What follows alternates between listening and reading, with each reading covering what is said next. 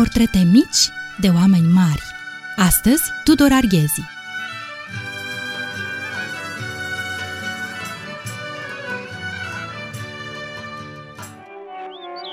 Ochelarii cu marginea pătrată neagră, basca rotundă puse pe o parte cu minte, funda elegantă legată în chip de papion, gulerul alb al cămășii, bastonul de lemn cu mâner încovrigat care îi însoțește pașii. Poetul înaintează gale pe cărarea pietruită care șerpuiește în grădină. Se oprește, cercetează și se uimește ca și cum ar vedea totul pentru prima oară. Frunze, cer, pământ, păsări, gâze, roade, muguri, toate sunt noi. Se întoarce. Îl recunoașteți?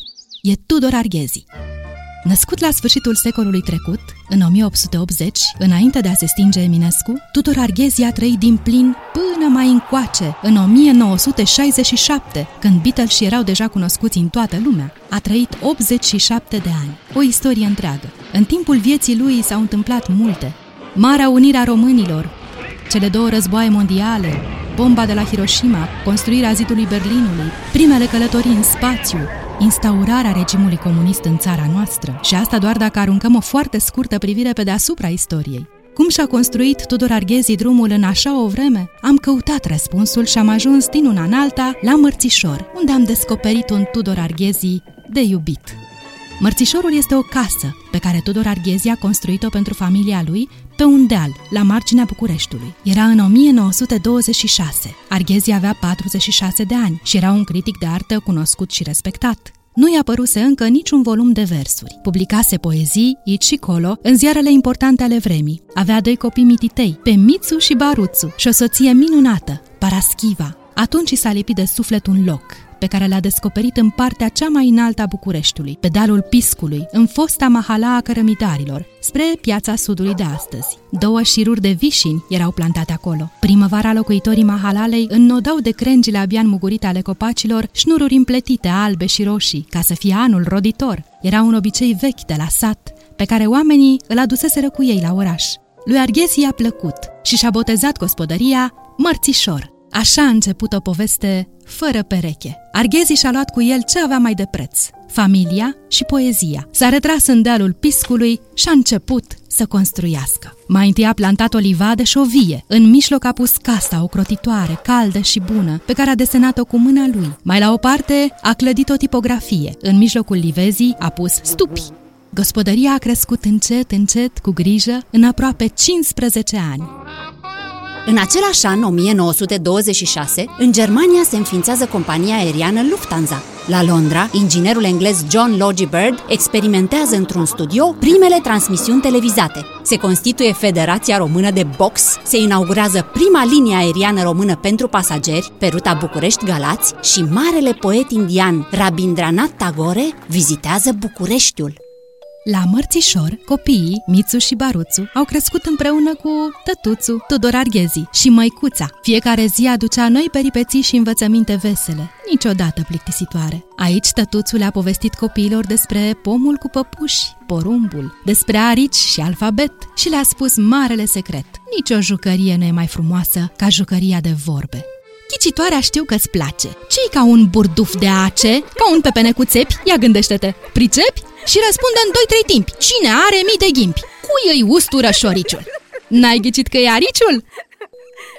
Fiecare găină din gospodăria mărțișor avea un nume. Când măicuța venea cu ouăle din cuibar, cu toții făceau concurs încercând să ghicească cine ce ou dăduse. Unul era de la Bogheata, o găină cu pălăria trasă pe ochi. Unul de la Coana Ana, anemică și palidă. Unul de la Coana Sultana, cea încălțată cu târlici. Și unul de la Puica Mărunțica, Zdreanță, cel cu ochii de faianță, a apărut la mărțișor într-o după-amiază de mai. Tătuțu vindea cireșe în poarta casei, așa cum obișnuia în fiecare primăvară. Ședea pe un scăunel și citea așteptându-și mușterii. Când, un cățel zdrențuros și flămând s-a apropiat dând din coadă. I s-a așezat la picioare și nu s-a mai dat dus. Când tătuțul a poftit în curte, cățelul a dat fuga direct la bucătăria caldă și s-a vărât sub mașina veche de gătit a măicuței. S-a simțit bine la mărțișor și a rămas. Tătuțul i-a construit și lui o casă, cu acoperiș țuguiat, pe care i-a scris și numele, Zdreanță. Camera în care scria Arghezi la mărțișor era mititică, cât să încapă un birou, biblioteca, patul de fier și un fotoliu cam ros.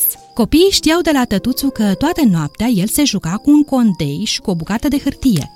Mărțișorul e patria literaturii mele, spune Arghezi. De acolo au ieșit cuvintele potrivite și toate scrierile adunate acum într-o mulțime de volume. Și tot la Mărțișor, Arghezi a scos și o gazetă în miniatură, ca pentru furnici, cum îi plăcea să spună. Bilete de papagal se numea și era scoasă în tiparnița din curtea gospodăriei. Micul ziar publica tablete, adică răvașe care spuneau pe scurt și cu mult haz lucrurile serioase. În anul 1965, Tudor Arghezi primește premiul Herder, un premiu internațional prestigios pe care îl capătă cei care, prin creația lor, au contribuit nu numai la dezvoltarea culturii țărilor, ci și la dezvoltarea culturii Europei. Iată cum, din cămăruța doșchioapă de la Mărțișor, din mijlocul poveștilor și al unei gospodării tihnite, Arghezi a vorbit lumii. Tot atunci, în 1965, cosmonautul sovietic Alexei Leonov iese pentru prima dată în spațiu, în afara navei sale, experiență repetată la numai câteva luni de astronautul american Edward White. La televiziunea română debutează emisiunea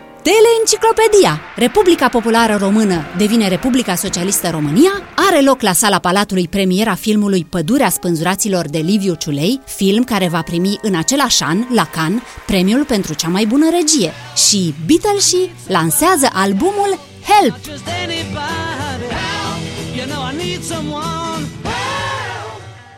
Descoperiți-l pe Tudor Arghezi, căutați cărțile, citiți-l și faceți o vizită la numărul 26 al străzii Mărțișor, în Casa de Poveste, care are la intrare, în loc de sonerie sau clopoțel, o toacă. Ați ascultat portrete mici de oameni mari, Tudor Arghezi.